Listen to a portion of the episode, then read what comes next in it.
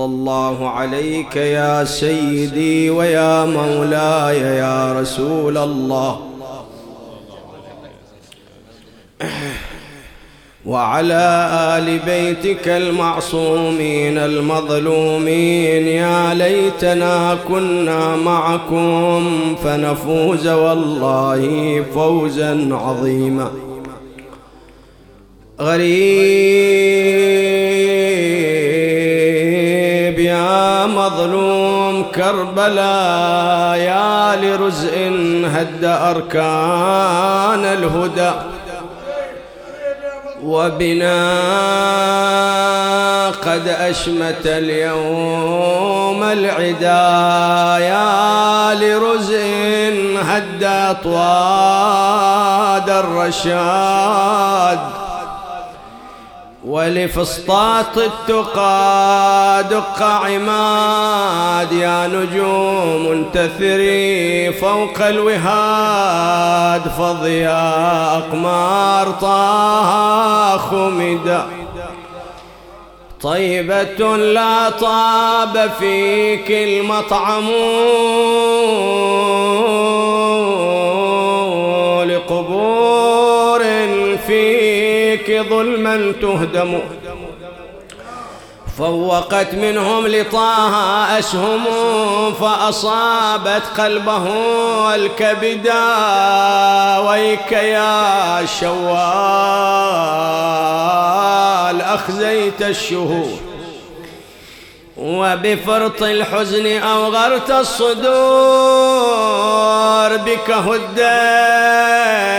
لبني الهادي قبور وبك الصادق قد ذاق الردى خصمه أوقفه بين يديه باغيا مفتريا كذبا عليه وهو يبدي العذر من خوف إليه. قائلا ذلك مني ما بدا وهو شيخ وهو شيخ قد عراه الكبر جاوز الستين منه العمر. فغدا شزرا إليه ينظر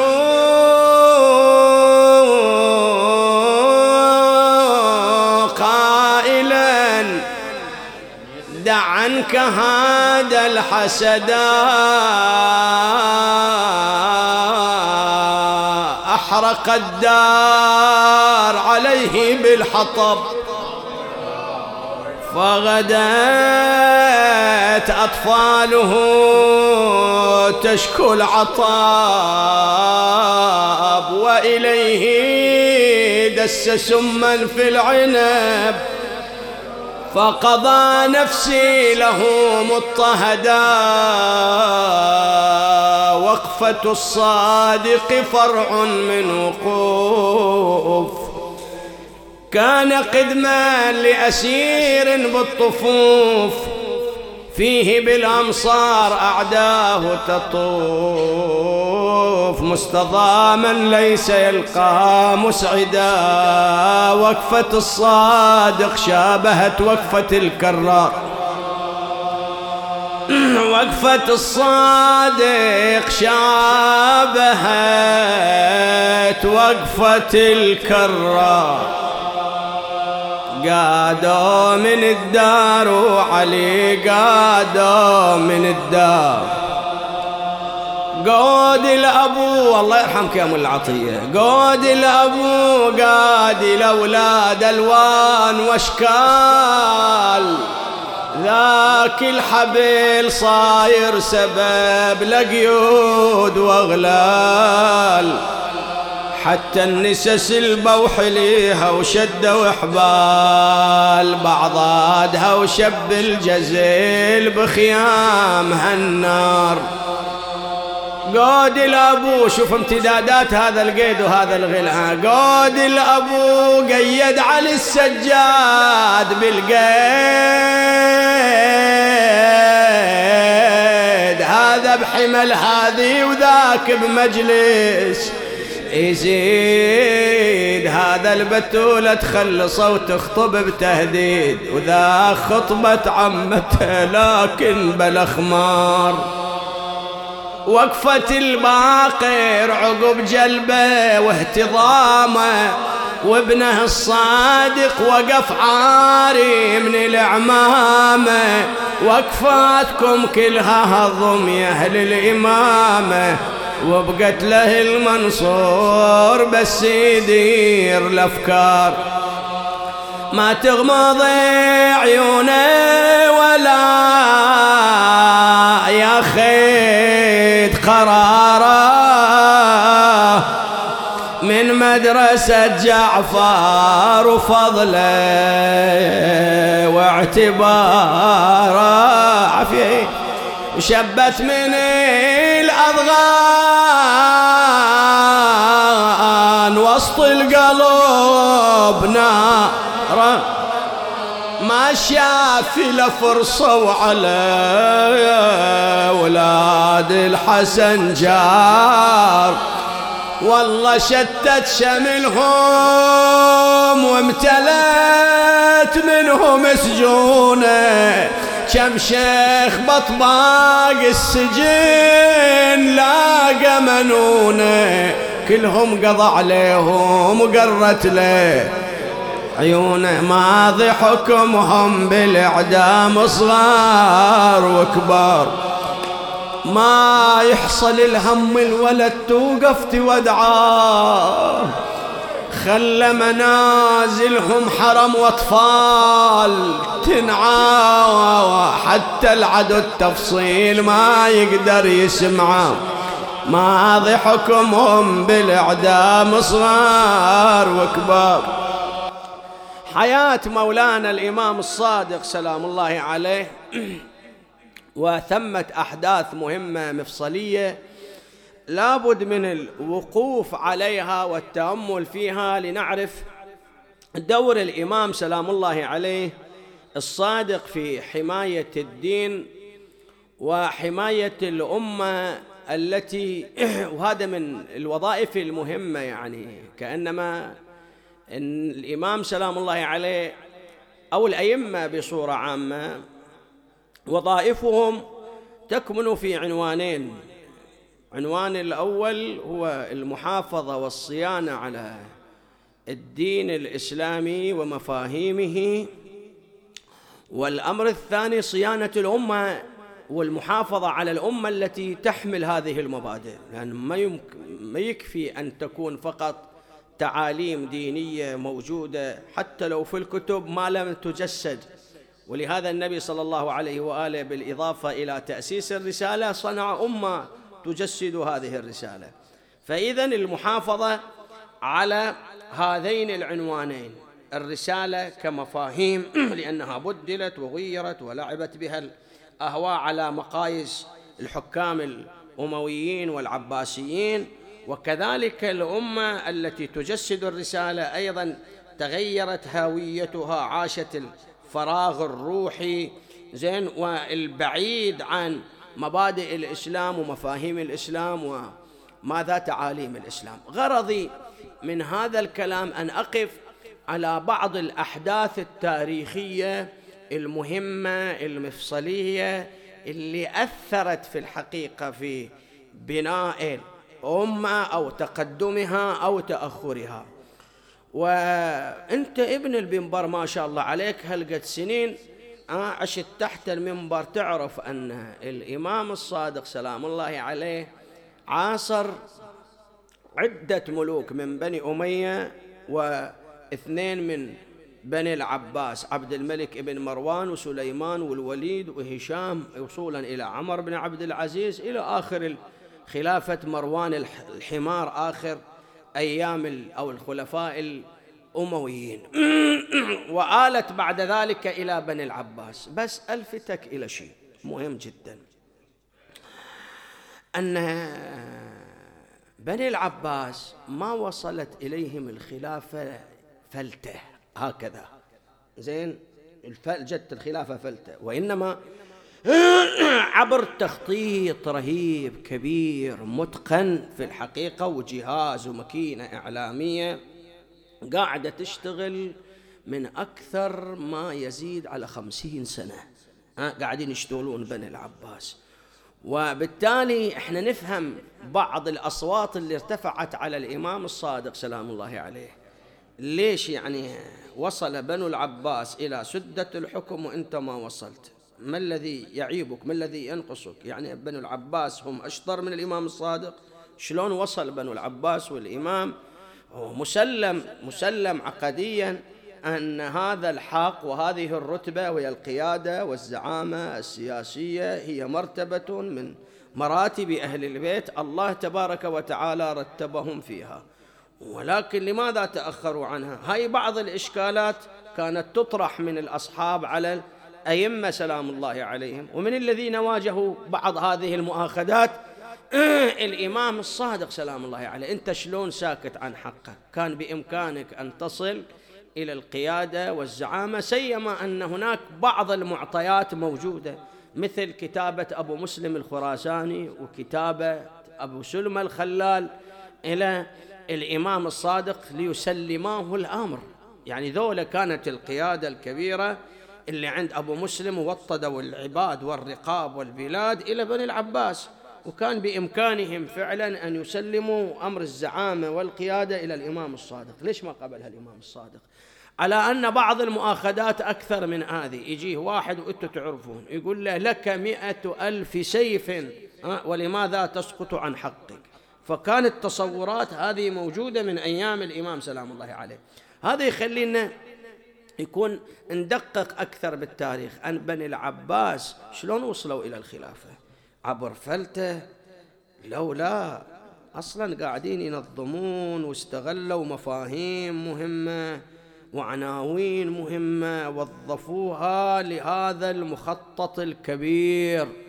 زين هناك إمام عند الكيسانية هو محمد بن الحنفية هي توجههم. زين ومن بعد محمد بن الحنفية أبو هاشم ابن محمد بن الحنفية وطالع أبو هاشم للشام وبعد ذلك تفكر الدولة الأموية في اغتيال أبو هاشم وفعلا اغتالته وسقط السم وأوصى إلى علي بن محمد بن عبد الله بن عباس. هذه الوصية اتخذوها ذريعة وبوابة للطمع في الخلافة وصية أبي هاشم.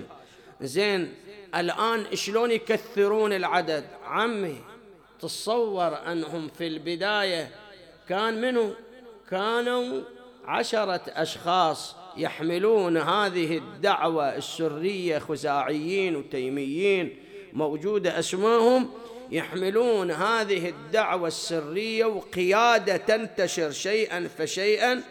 يعني تتصور أنه صاحب الوصية من عند أبي هاشم هو عند اللي هو علي بن محمد بن عبد الله بن عباس أوعز إلى عشرة. هاي العشرة توسع دائرة الدعوة السرية في وين؟ في منطقة لابد تكون عواطفهم جياشة تجاه أهل البيت سلام الله عليهم.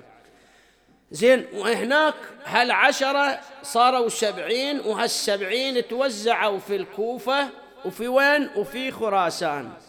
ولابد من إلهاب المشاعر زين والعواطف تجاه أهل البيت فكانت الدعوة تقريبا ثلاثة وثلاثين سنة سرية يدعون للرضا من آل محمد. أه؟ هذا العنوان الرضا. ما كانوا يطرحون طرح آخر. زين آل محمد في المرتكزات عند الناس منه أولاد علي بن أبي طالب العلويين ذول أقرب الناس إلى النبي صلى الله عليه وآله. لكن المسألة هذه كانت مخطط لها أن ما يعلنون وإذا سألوهم سألوهم من الخليفة قالوا لا في وقته ما يمكن أن نعلن وعمدا آه، ما أعلنوا في البداية. بل أكثر من هذا. تتصور يعني ما أدري الله يذكرهم بالخير. يعني وش أقدر أقول في أولاد الحسن؟ ذولا انفعاليين ها انفعاليين. اقرأ مجلد 47 من البحار. وشوف يعني يقول الإمام الصادق لكل إمام عدو من أهله. زين قالوا له يعني أولاد عمك أبناء الحسن ما يعرفون مقامكم؟ قال يعرفونه ولكن جحدوه. تصور؟ هذه هل معنى هاي. أن الإمام الصادق سلام الله عليه قد يعني تأذى. وراح أجيب لك بعض القضايا المهمة. هنا أسردها بحسب ما يسعني الوقت إن شاء الله. تصور يعني أن بنو العباس مخططين وعندهم دعوة سرية ورسلهم ورجالهم في وين؟ رجالهم في خراسان وفي الكوفة. زين في الكوفة آه، أبو سلمى الخلال في خراسان منو؟ آه أبو مسلم الخراساني عمره 19 سنة لا يقل عن الحجاج بطشا وسفكا للدماء. تصور؟ ويكتب إلى علي ابن محمد ابن ابن عبد الله ابن عباس. زين هذا الذي يعني ما أدرك انتشار الدعوة العباسية بصورة كبيرة لا. وإنما في خراسان حققت نصر كتب إليه شوف الخبث كتب إلى إن استطعت أن لا تدع في خراسان عربيا فافعل؟ أبدا ما تخلي أحد في خراسان. كلهم ذولا زين اللي عواطفهم ويا أهل البيت أهل مدينة أهل ربيعة تميم كذا كذا هاي القبائل أعطاه خارطة تفصيلية كاملة ستمائة ألف قاتل. أبو مسلم الخراساني قتل ستمائة ألف. تصور على الظنة والتؤمة وكذا إلى أن دانت له خراسان وأطرافها زين وتحرك. بعد مات علي ابن منو؟ ابن محمد ابن عبد الله ابن عباس. منو أولاده ثلاثة؟ أولاد إبراهيم الإمام. وهذا وين؟ طابور خامس في بغ في دمشق في نفس دمشق قاعد يخطط ويرسل الرسل والتوجيهات. علم به الأمويون سجنوه قتلوه. قتلوه. الأمر عند الآن منه أبو العباس السفاح أبو جعفر المنصور نزلوا إلى وين؟ إلى العراق. من نزلوا إلى العراق تحت قيادة منه تحت قيادة أبو سلمى الخلال. أبو سلمى الخلال عرف الآن أن عنوان الرضا من آل بيت محمد تغير. زين أن عندهم توجه أن يكون الخلافة عندهم الرضا من آل محمد. وإحنا هيجنا عواطف الناس يا لثارات الحسين يا لثارات زيد يا لثارات يحيى. إحنا تتصور أرسل رسالتين إلى الإمام الصادق والإمام آه، وعبد الله المحض. وإلا تتصور قبل هذا لو أردنا أن نقرأ بعد بالتاريخ. يعني إحنا شو نقول أحيانا بعض الكلمات ما أريد أتكلم كلمات دارجة بقدر ما أريد أبين المعنى. بني العباس تخطيط كبير كبير كبير جدا. وإلا حضروا مؤتمر الأبواء وطقطقوا باصطلاحنا العامي سلكوا إلى ولد أبناء الحسن. لأنهم مو انفعاليين مثل ما قلت لك. وتعال شوف. بالأبواء اجتمعوا هذا المؤتمر الكبير اللي سواه عبد الله الماحض وجمع شيوخ بني هاشم. عشان تعرف هم بلاء الإمام الصادق شلون ابتلى. أحد الصعوبات اللي واجهها الإمام عاشة في حياته من أبناء عمه. بالإضافة إلى ضغط بني العباس ضغط بني الحسن. جمعهم كلهم. في وين؟ في الأبواء. منه عبد الله. شيوخ بني هاشم. ومنهم العباسيين. العباسيين حاضر إبراهيم الإمام وحاضر أبو العباس السفاح وحاضر أبو جعفر المنصور. أيها الناس تعلمون أقرب المعنى. ما حل بنا أهل البيت سفكت دماؤنا غصب إرثنا كذا كذا. ولا بد أن نغضب لله ولرسوله. زين ونأمر بمعروف وننهى عن منكر. قالوا لي كلنا بأمرك بعد. شو تريد؟ قال المهدي المنتظر اللي بشر به رسول الله هو ابن محمد. هو ابن محمد النفس الزكية ماكو؟ ابني هو. ها؟ عجيب. هذه سالفة المهدي والمهدوية. إيش قد لعبت بيها ناس لأغراض سياسية واجتماعية واقتصادية؟ ومو من اليوم يعني من تسمع سفارة وكذا ونيا. لا لا لا. هذا العنوان اللي آه لعبوا به لعب من أول ما أعلن به النبي صلى الله عليه وآله وظفوه لأغراض ولا زال ليومنا هذا يوظف. فعبد الله المحض الله يذكره بالخير. عبد الله ابن الحسن ابن الحسن أم فاطمة بنت الحسين. يلا وابن عبد الله هو الإمام المهدي. إحنا أبو جعفر المنصور هو قاعدين يشتغلون. وشايفين ذولا بني الحسن زين يعني ذولا بني العباس. زين يساوونهم ويا بني الحسن في اجتماعيا؟ لا. لكن لابد يسلكون لهم عشان يمشون الأمر. فقام عبد أبو جعفر المنصور قال دعوا هذا الأمر. ها وإن وإن الأعناق لتشرئب إليكم والأعين تمد إليكم فبايعوا مهدينا أهل البيت. مهدينا حسب روحه من أهل البيت. شوف هذه هم تمريرة مهمة جدا. مهدينا أهل البيت وقاموا وبايعوا كلهم على أنه الإمام المهدي. ها منه محمد النفس الزكية. قالوا أموركم كلها هاي ما تتم. حتى يأتي جعفر بن محمد يكون إجي الإمام الصادق. نادوه بأنصاف الليالي في الليل لأن مؤتمر سري خايفين من العيون من الرصد وبالأبواب وبعيد عن الناس. نادوا الإمام جاءوا بالإمام. ها اشعدكم عبد الله المحض وقف. قال يا ابن العام كذا ما تعرضنا إليه نهبنا كذا ارثنا غصب دماؤنا سفكت غضبا لله لرسوله الإمام المنتظر. قال له لحظة لحظة لحظة إذا كان قيامكم لأجل أن هذا هو الإمام المهدي والمنتظر فبعد لم يئن وقته. أه؟ وأما إذا كان غضبا لله ولرسوله فإحنا يعني ليش نبايع ابنك ونخليك أنت كبيرنا وشيخنا وكذا؟ فإحنا نبايعك أنت. ليش ابنك يعني؟ يقولون هنا من حضر قلنا حسد والله الرجل. بل عبد الله المحض قال ما حملك على هذا إلا الحسد. ها؟ حسدت أنت ابن عمك. ثم حبسوا الإمام. حبسوا الإمام الصادق وأرادوا قتله. أرادوا قتله. تصور؟ بن الحسن. أرادوا اغتيال الإمام. وما يدرون. الإمام الصادق قال له حتى أن يوم من الأيام عبد الله المحض شافه الإمام الصادق سلام. بعد هالقضية على باب المسجد يشوفها أنت هاي مجلد 47 من البحار ذاكر هالأخبار هذه كلها. زين؟ شافه في أولاد الحسن. شاف الإمام الصادق كيف حال كيف أمسيت يا ابن العم؟ قال بخير. آه بزمرة يعني. آه بخير. كأنه مو عاطي الإمام سلام الله عليه وجه قال له إني أقرأ آية في القرآن الكريم. اللي تخليني أتعامل وياك؟ ما أحب أكون مصداق. الهوى الذين يقطعون ما أمر الله به أن يوصل.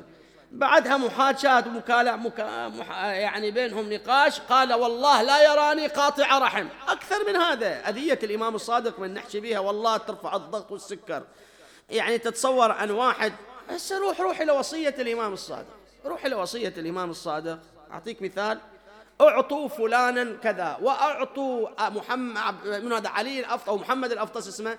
آه الأفطس سبعين دينارا. منو هذا؟ واحد من أولاد الأئمة هذا حامل سكين يريد يطعن الإمام الصادق. ها آه يطعن الأفطس اسمه الأفطس من أولاد علي بن الحسين. نعم شو تقول يعني؟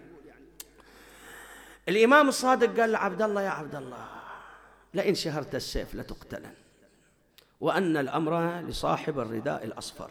أشوفها تماما. ها واضحة المعالم. قول لي أن الإمام الصادق ليش ما انخرط في هذا الموضوع؟ إيه هي المسألة الآن الكرسي غاية يريد الإمام لو وسيلة. ثم شلون يقبل يعني بكرسي قائم على الدماء وسفك الدماء؟ ولهذا لما وصل لما اكتشف أبو سلمة الخلال زين أن العباسيين أصلا غيروا المنهج غيروا العلم. أصلا انسلخوا بني العباس من كل أه من كل موروثهم انسلخوا تماما اوه أتكلم هذه هذا ترفع الضغط لو أجيب بعض قضاياها.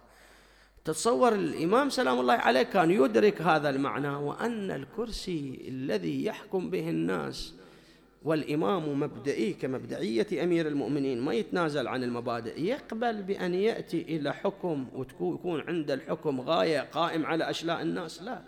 ولهذا لما أرسل إليه أبو سلمى الخلال. أبو سلمى الخلال جاب أبو جعفر المنصور وأبو العباس وحبسهم في قصر بني مقاتل وقال لا تعلنون. قعدوا اصبروا. ها إحنا بنعلن الآن الحرب قائمة وإحنا انتصرنا على الجيوش الأموية فلا تعلن. هم فروا طلعوا وأعلنوا أنفسهم قبل ما يعلن. من هو أبو سلمى الخلال؟ لكن أبو سلمى الخلال من اكتشف هذا المعنى؟ صاحب مآرب. رسل رسالتين. رسالة إلى الإمام الصادق. ورسالة إلى عبد الله الأفطح. وقال لحامل الرسالة لا توديها إلى عبد الله إذا أجاب جعفر بن محمد. من وصلت رسالة أبو سلمى الخلال إلى الإمام الصادق سوى بها؟ أنت تدري. سوى بها؟ قول. أحرقها. أحرقها. دن السراج. جابوا ما فتحها ما فتحها. قال له اقرأ شوف إيش عنده هذا قائد منتصر الآن في العراق. ها؟ وفي البصرة العراق كلها طلعت من إيد الأمويين خراسان كلها طلعت من إيد الأموي. اقرأ! قال مالي ولأبي سلمة وهو شيعة لغيره. مبدئي يعني هو هذا.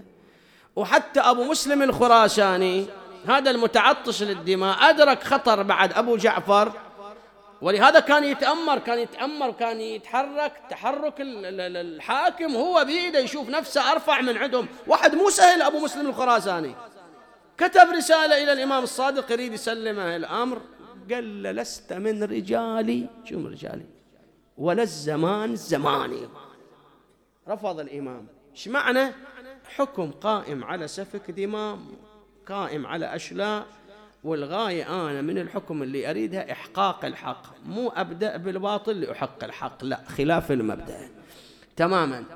ولهذا مرض ها ورأى أن المسألة في هذا الوقت تحتاج إلى ثورة من من من من من عنوان آخر أو ذات عنوان آخر مو ثورة سيف بقدر ما هي ثورة فكر.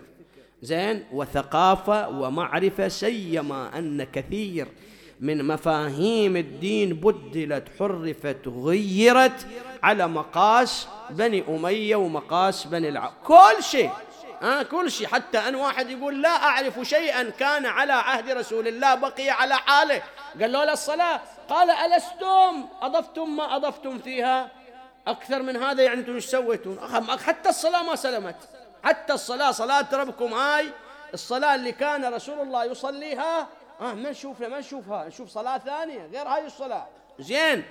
فإذا الإمام الصادق سلام الله عليه رأى أن المسألة وأن الظرف يحتاج إلى ثورة علمية فكرية ثقافية فتسنم منبر جده المصطفى صلى الله عليه وآله.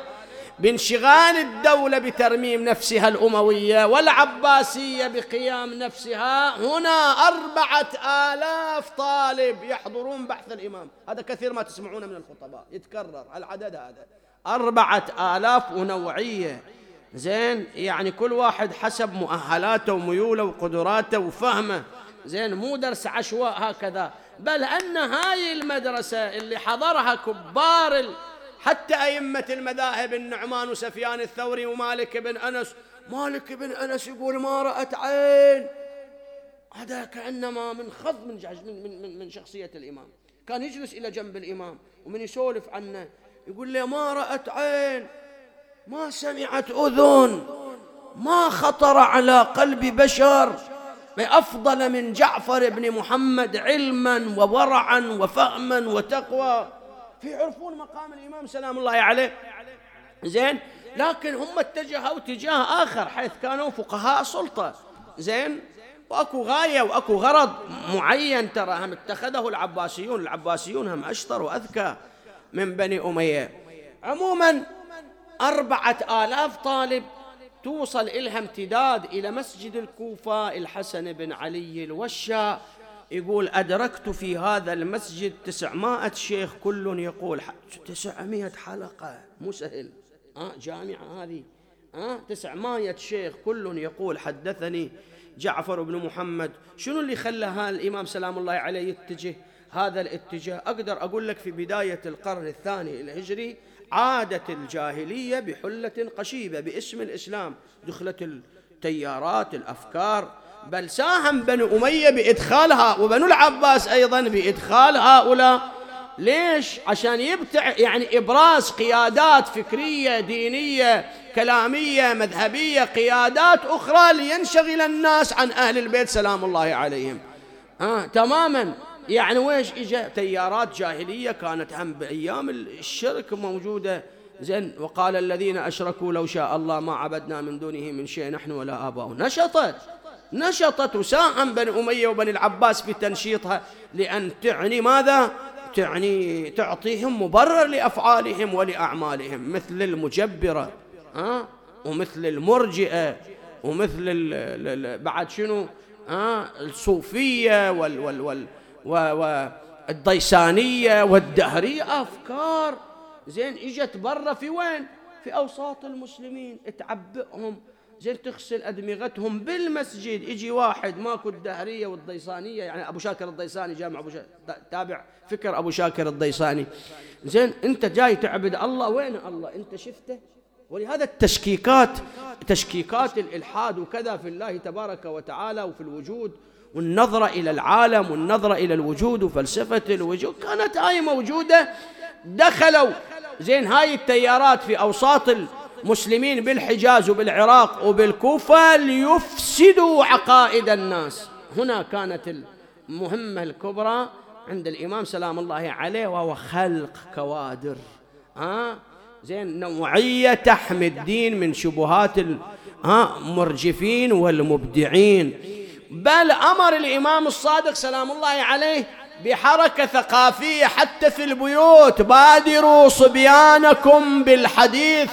قبل أن يسبقكم إليهم المرجئة. خلوا عندكم حتى ببيوتكم هناك. ماذا؟ حركة ثقافية علمية تعليمية مهمة جدا. ولهذا في سوى الإمام سلام الله عليه فضح كل هذه التيارات. إما بحصارها والمناظرات هم كثرت. تصور. هسه ما طول طبيت في مسألة المناظرة. خليني أبين لك هاي المسألة هم المهمة التاريخية. بنو العباس قلت لك أذكى من من من من آه، بني أمية. بني أمية علنا رفضوا أي ذكر لعلي بن أبي طالب. ما علنا. بينما بني العباس هم يكرهون علي. عندهم عقدة عقدة كبيرة. بني العباس يحملون عقدة نقص كبيرة من أولاد علي بن أبي طالب.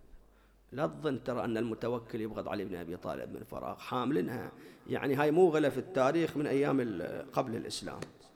عبد المطلب عنده أولاد والعرب يفتخرون بالأنساب وبالعشائر. زين ومفخرة هاي عاداتهم هاي تقاليدهم تاليها يا سيد البطحاء. أولاده يقولون له تروح تجيب لنا أخو من عبد عندنا من جارية عندنا زين يعني العباس أم جارية. عبد المطلب قال هذا ابني والجارية جاريتي وأنجبت منها ولد هذا أخوكم. لكن أنتم يا من تجلسون في القضايا المفصلية اللي تحتاج إلى رأي تحتاج إلى إبداء كذا العباس هذا ما يجلس وياكم لا تخلونه وياكم. ها؟ أنتم يلي أمهاتكم من أنساب الأشراف بني النجار وبني زهرة وغير ذلك أنتم اقعدوا. لكن عندكم يعني خلل نظير من من من الموروث الاجتماعي الموجود عندكم. طيب هذا العباس لا تدخلونه وياكم في مشورة. خلوه يعني بعيد ما يحتاج تطلبون من عنده رأي. ولهذا هو فعلا العباس واحد متفرغ للتجارة. آه شغله التجارة بعيد عن هاي المسائل لكن حملوها بني العباس حتى أن أبو فراس ذكرهم بها. لما قال لا يطغين بني العباس ملكهم. ترى أشار إلى هالعقدة أن العباس عبد عندهم باعتبار أن أمه ملكهم. ماكو؟ هاي النظرة أذابها الإسلام ذوبها لكن بعد الرواسب باقية. لا يطغين بني العباس ملكهم بنو علي مواليهم وإن رغموا. هذه يحسون بها يعرفونها. ولهذا في قلوبهم موعدهم عقدة نقص كبيرة جدا. أبو جعفر المنصور هاي ظاهرة عنده. لأرغمن أنفي بتقديم عدي وتيم عليهم. وروح شوف مراسلة. اقرأ أنت خل يوم جوجل يوصل لك المعلومة بسرعة. مراسلة بين محمد النفس الزكية وبين أبي جعفر المنصور. شلون هناك أبو جعفر المنصور انسلخ من كل المبادئ اللي كان يحملها؟ كلها. وأهمها آه إنكار أن الحسن والحسين أولاد للنبي صلى الله عليه وآله. أهمها هذه. تصور مو أبناء النبي. ليش؟ لأن هاي القاعدة اللي يصححون بها خلافتهم. ولهذا كان بنو أمية في الحقيقة ما يرفضون إلى إلى إلى إلى علي بن أبي طالب كل رأي. بنو العباس كذلك بغضا في العلويين. ولهذا كان عند العباسيين شخصيتين يعلنون تقديسها. فقط. زين وهي الخليفة الأول أبي بكر الصديق والخليفة الثاني عمر بن الخطاب. أما عثمان فإنهم يبغضونه كرها للأمويين وعلي بن أبي طالب يبغضونه كرها للعلويين. تماما. وإلا المقدسين فقط عندهم آه الخليفة الراشد الأول والخليفة الراشد الثاني. أكثر من هذا ماكو زين؟ ولهذا تنازلوا لأرغمن أنفي. يقول على رغم أنفي. آه هذا المعنى. بتقديم عدي وتيم عليهم. إيش سوى؟ أراد بكل ما يستطيع أن يحرج جعفر ابن محمد ويسقط شخصيته. وهذا متى يعني؟ هذا لما نتخلص من الهم الأول اللي عنده وهم القادة. أبو سلمى الخلال وأبو مسلم الخراساني. أول ما ها تمسكوا تمكنوا تخلصوا من الاثنين. بعدها تخلصوا من من؟ من أولاد الحسن. ها أولاد الحسن يقول المؤرخون ما تركوا شابا بقل وجهه يسحبونه من يد أمه ويودعونهم السجون. سجون بني العباس كانت أربعة جدران. إذا مات الميت عندهم ما يشيلونه؟ بل إذا اكتظ بهم السجن هدموا عليهم سجونهم وهم أحياء. صور. ما تركوا في بيت الحسن شابا بقل وجهه. كلهم ما حتى أخلوا الديار. صارت ديار خلية من أولاد الحسن. ها؟ ليش ليش عمات؟ لأنهم عندهم عقدة من عندهم والبيعة وقضية الأبواء. أرادوا أن يتخلصون. زين بعد أشنو؟ بعدها التفت أبو جعفر المنصور إلى الإمام الصادق. وأراد بداية شي يسوي؟ أراد بداية أن يسقطه اجتماعيا. ولهذا قال له أبو حنيفة أعد مسائل ها تحرج بها جعفر ابن محمد بالحيرة. زين. وأدخل أبو حن أبا حنيفة على الإمام الصادق يقول لما رأيت جعفر بن محمد هبته ولم أهب أبا جعفر المنصور. قال له هذا النعمان لديه مسائل أربعين مسألة يقول. قمت أسأل وهو يجيب أنتم تقولون كذا وأهل المدينة يقولون كذا ونحن نقول كذا فربما تابعنا وربما تابعهم وربما خالفنا أو خالفهم. شنو يعني أنتم تقولون كذا وأهل المدينة يقولون كذا؟ شنو يعني؟ يعني أكو آراء ومدارس فكرية إلى جانب مدارس أهل البيت. كانوا ملتفتين إلى هذا المعنى. بل أراد أبو جعفر المنصور أن تنمحي مدرسة أهل البيت لما أمر آه أنا مالك بن أنس أن يكتب الموطأ. صحيح مات أبو جعفر قبل أن يتم. قبل أن يتم هذا الكتاب. قال له احمل الناس على علم واحد. ودع عنك شواذ عبد الله بن مسعود ورخص عبد الله بن عباس وشدائد بن عمر. ها اكتب في الفقه نريد نحمل الناس على فقه واحد بعيد عن فقه جعفر بن محمد. آه وفقه أهل البيت. هذه كانت إرادتهم إبعاد الناس عن أهل ما قدر ما قدر يبعد الناس. ولهذا ما تحمل وجود الإمام سبع مرات. هنا أحداث كثيرة بعد يطول به المقام. سبع مرات يأمر بأن يؤتى له بالإمام وفي كل مرة أراد قتله. يقول محمد ابن الربيع الربيع حاجب المنصور. يقول كنت أقسى ولده. دعاني أبي قال لي روح لجعفر بن محمد جيبه يريد أمير المؤمنين. يقول دخلت عليه أجب أمير المؤمنين على الحالة التي أنت فيها. ألبس ردائي قال له لا أه فأخذه حاسر الرأس حافي القدمين. أه وأدخل على أبيه الحاجب وإذا يصرخ أبو جعفر ألم يأتي؟ زين يقول لما رأيته الربيع قلت يعز علي يا ابن رسول الله إلا أني مأمور. قال له دعني أصلي ركعتين. آه يقول صلى الإمام ركعتين خفيفتين أخذته من يده أدخلته على أبي جعفر فسل من سيفه شبرا أرجعه سل أكثر زين أرجعه إلى أن سل سيفه زين كامل أرجع قال لي شيعه إلى بيته يقول إجيت إلى المنصور هالحكي الغريب اللي شفته من عندك؟ تسل سيفك شبرا ثم أزيد من ذلك. قال لي إيه لما سللت سيفي رأيت رسول الله حاجبا بيني وبينه. إيه يقول شفته كأن بيني وبين رسول الله بالمرة الثالثة؟ آه رأيته مغضبا فخفت إن فعلت فعل. زين هذه مرة. مرة ثانية قال علي بابن عمي سفك الله دمي إن لم أسفك دمه قتلني الله إن لم أقتله. يقول الربيع جبته مسحوب أنا مأمور أن أدخله أو أدخله مسحوبا. زين؟ يقول وأنا داخل بالإمام وإذا شفتيت تمتمان ذاك الغضوب ذاك العابس تحول إلى شنو؟ راضي هدأ تماما؟ آه اللي يقول قلت له سيدي شنو؟ قلت حسبي الرب من المربوبين هذا الدعاء المعروف حسبي الخالق من المخلوقين.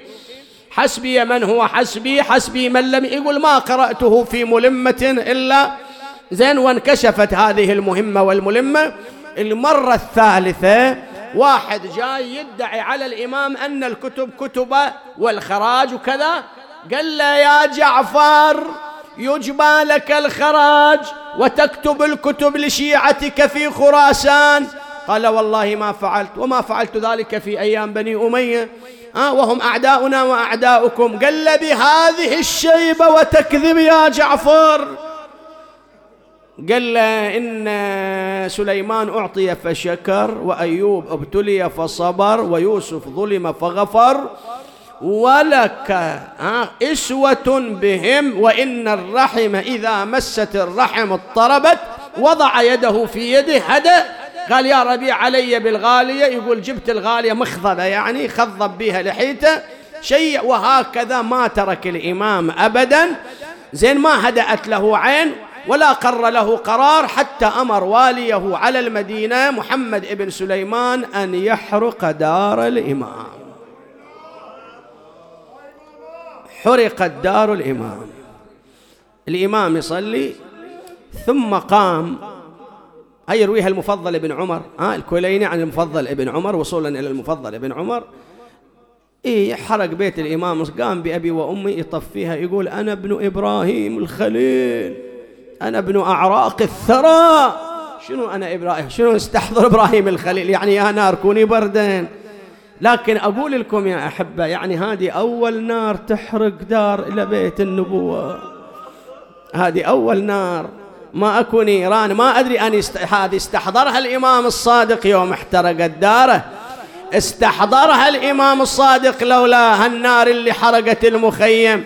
يعني من شاف عياله يتفاررون من النار ذكر عيال الحسين لو لا هي يعني غابت قضية الحسين عن جعفر بن محمد. هي غابت يا أخي الإمام جعفر آه هو اللي من الذين ساهموا في إبقاء هذه الجدوى. زين وفي دوامها وترسيخها في النفوس والوجدان والأفكار والعقول. شوف حديث الدمعة حديث الشعر في الحسين حديث الزيارة. هذه كل الإمام الصادق سلام الله عليه عمق في الوجدان الشعبي. الشعراء جعفر ابن عفان يدخل عليه يقول له أنشدني بالحسين.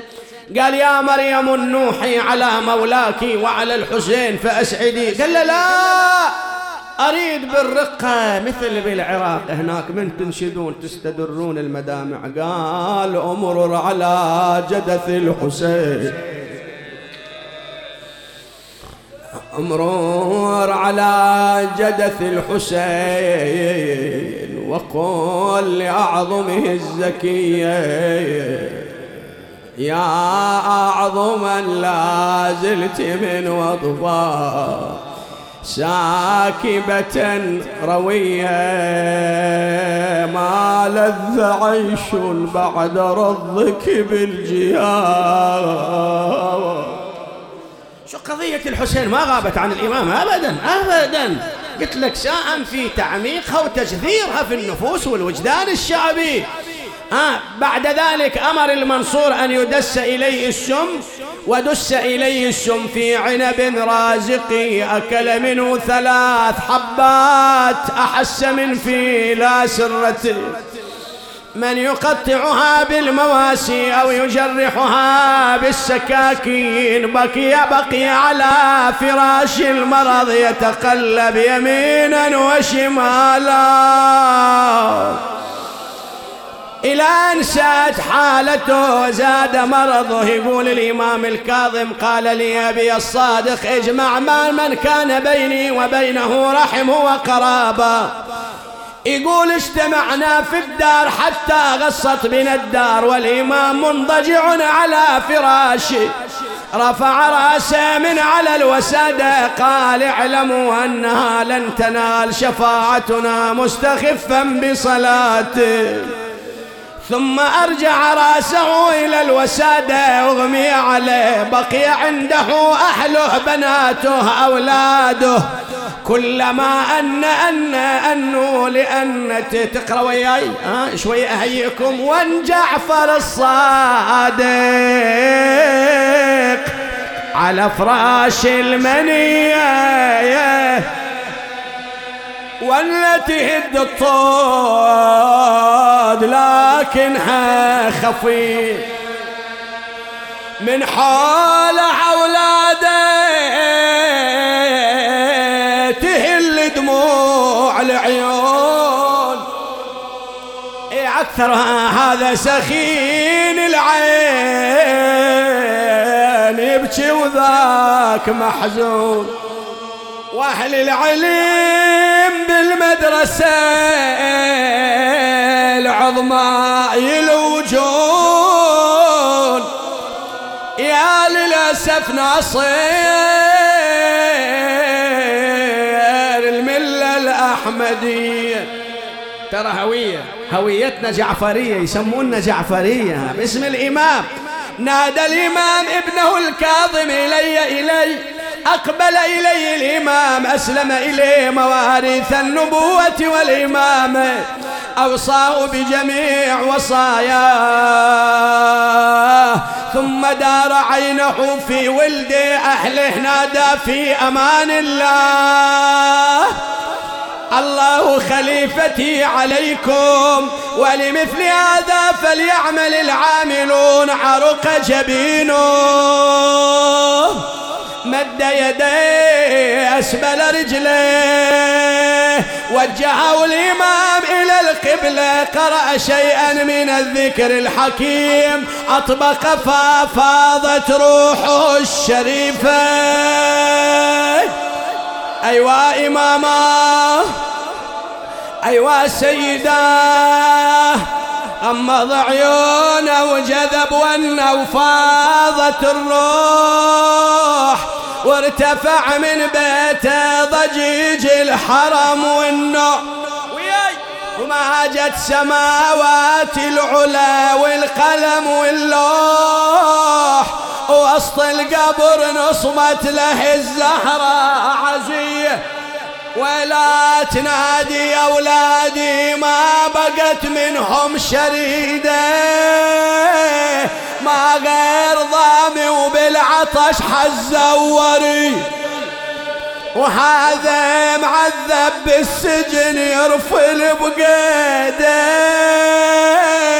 وما بين هايم خوف من حتف المنيه وإماما شيلهم بني أمية على أولادي من ديون. حتى اتركوهم بين مذبوحين ومسجون. عملت هند ذولا وبدر هيهات ينسون ما تقنع بسم الحسن والغاضرية بهيئك إلى مصيبة ثانية اليوم الجمعة وتصور أنت في البقيع الآن. ها يملك قبور المهدمة.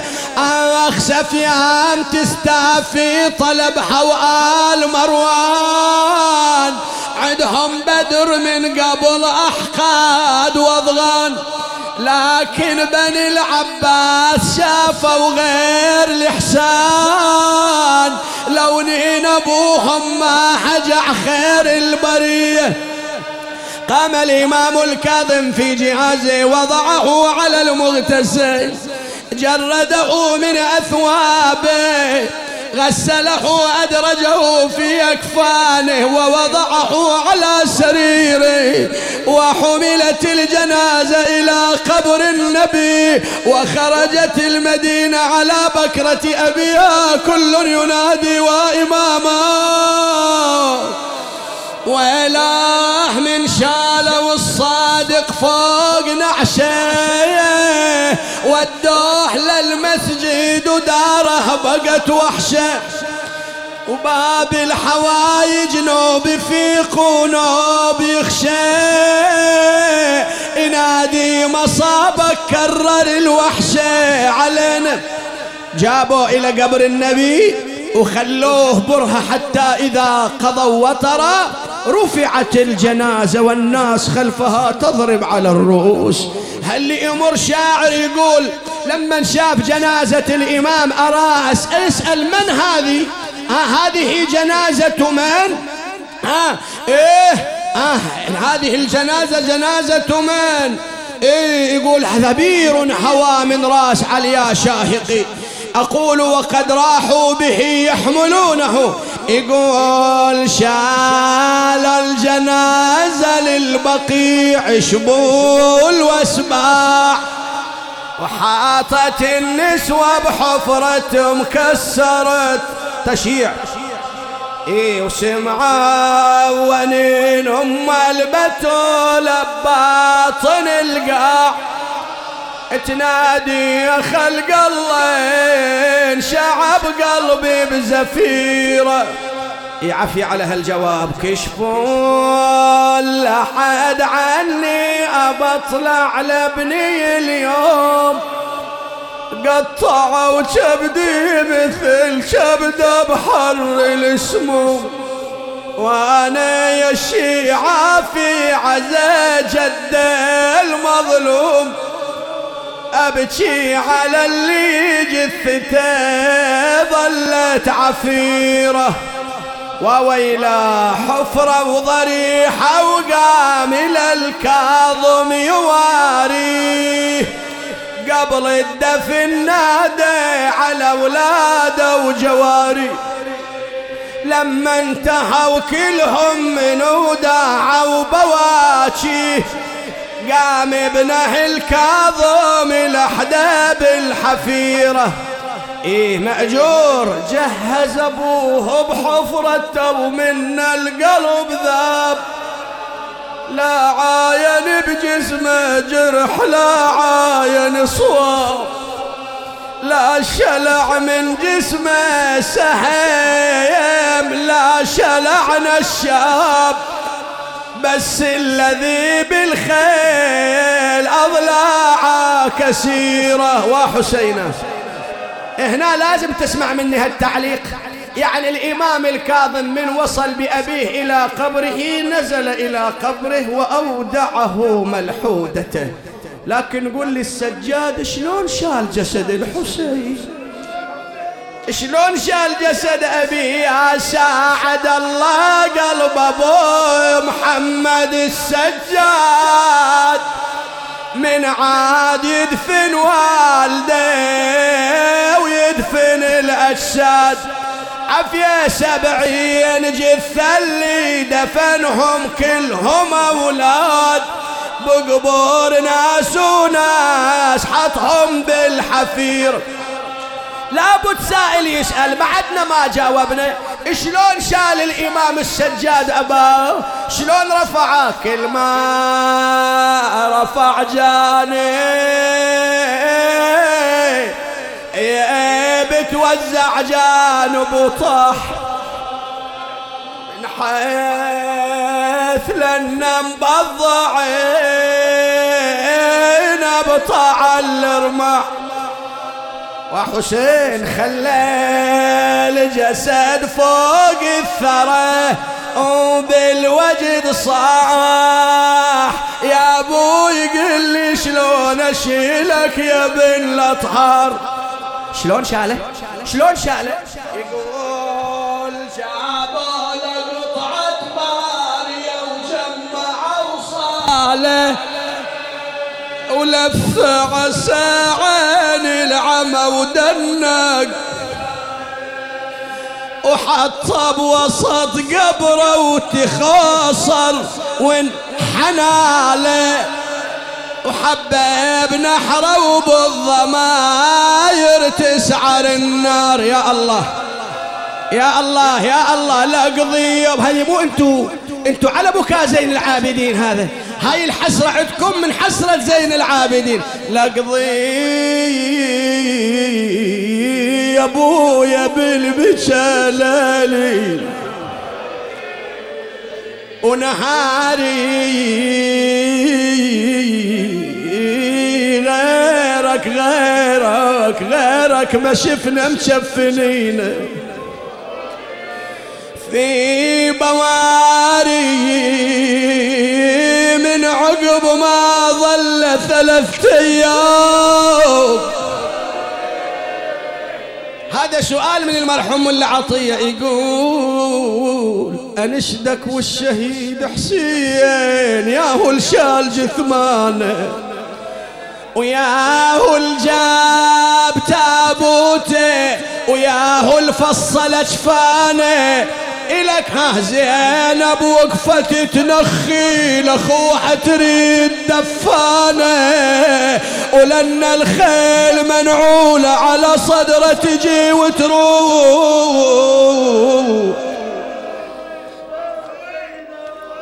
والي والي وعن غريب الغاضرية. هذا أنتم بعد تقولونه. وين راحت شيعته؟ ليت حضروا قبل ما تدوس العوادي. أنا بوديك مكان ثاني ها؟ إيه هذه من الأمور اللي ترى أقلقت زينب يوم جزين العابدين. قالت دفنت احلاك يا بعد أهلي يا سجاد. روس وجثث واريتهم لو بس لجساد قالها يا عم الروس طرشت ابن زياد للشام وإحنا من بعدهم غصب ماشي. هاي نحبة أروح وياكم نحبة أخرى. هذه منادات إلكم ها. يا شيعتي الكرار ما فيكم حمية؟ ما كان اخذتوا جفان رحتوا الغاضرية. شلتوا حماكم لا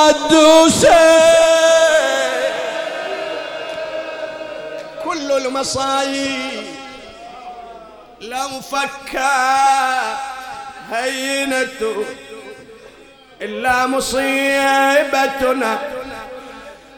في سيد الشهداء ما غسلوه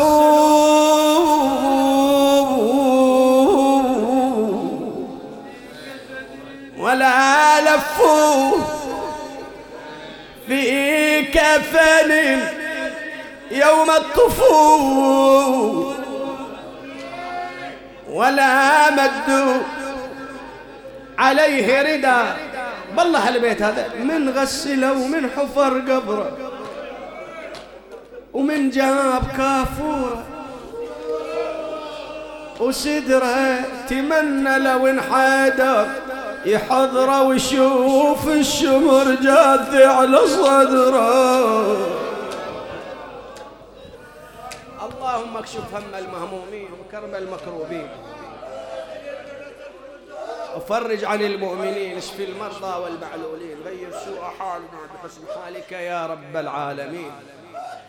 الحاضرين فردا فردا والقائمين على هذا المأتم تقبل عملهم بأحسن قبولك وفقنا وأيهم لما تحب وترضى اجعلنا من السعداء وفقنا لخدمة سيد الشهداء. لا تشمت من الأعداء.